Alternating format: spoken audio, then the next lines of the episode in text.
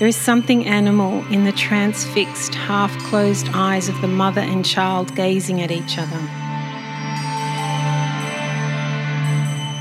For this series of 5 on 5, we're asking five artists to talk about a painting that has influenced or inspired them. In this episode, hear Prudence Flint reflect upon Virgin and Child, a 15th century work by Dieric Bouts. My name is Prudence Flint. I'm a figurative oil painter. I mainly paint women in interiors and occasionally outdoors. There are many paintings I love and go back to time and time again to remind myself of the potential wonder and tenderness of painting.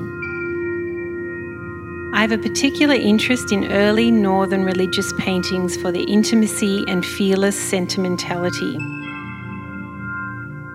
I came upon Virgin and Child painted by Dieric Bouts at the Metropolitan Museum of Art in New York last year. It is a small oil painting on wood, 21 centimetres by 16 centimetres, only as large as a paperback book, painted around 1455. The two entwined figures, Madonna and Child, have their faces touching but turned towards the viewer. This was a classic pose based on the Byzantine tradition of the affectionate Virgin, sometimes called the Mother of God of Tenderness, embodied in the famous Russian icon painting Virgin of Vladimir. Bouts has given this pose a more contemporary feel by omitting the halo and gold leaf and putting in a dark recessed background. This brings out the warmth of the flesh and makes for a more realistic space for the figures to inhabit. The painting is vivid in its intimate, erotic tenderness. The lips of the woman and child sit touching like mirror images. The fleshy, gentle hands cup, hold, and reach for each other. These gestures are the embodiment of love. While I was standing in front of this painting at the Met, a man said to me, I don't understand why they paid a million dollars for this work, which at the time I thought was very funny and strange because I was in New York for the first time and I had a lot to take in, and this small picture completely impressed me. Bouts has rendered the figures quite realistically, even though there are a few awkward elements that I especially enjoy. The child's belly button is far too towards the centre and flattens the figure and appears like another strange eye. The child's foot that appears behind the Madonna's hand is very elongated and adult.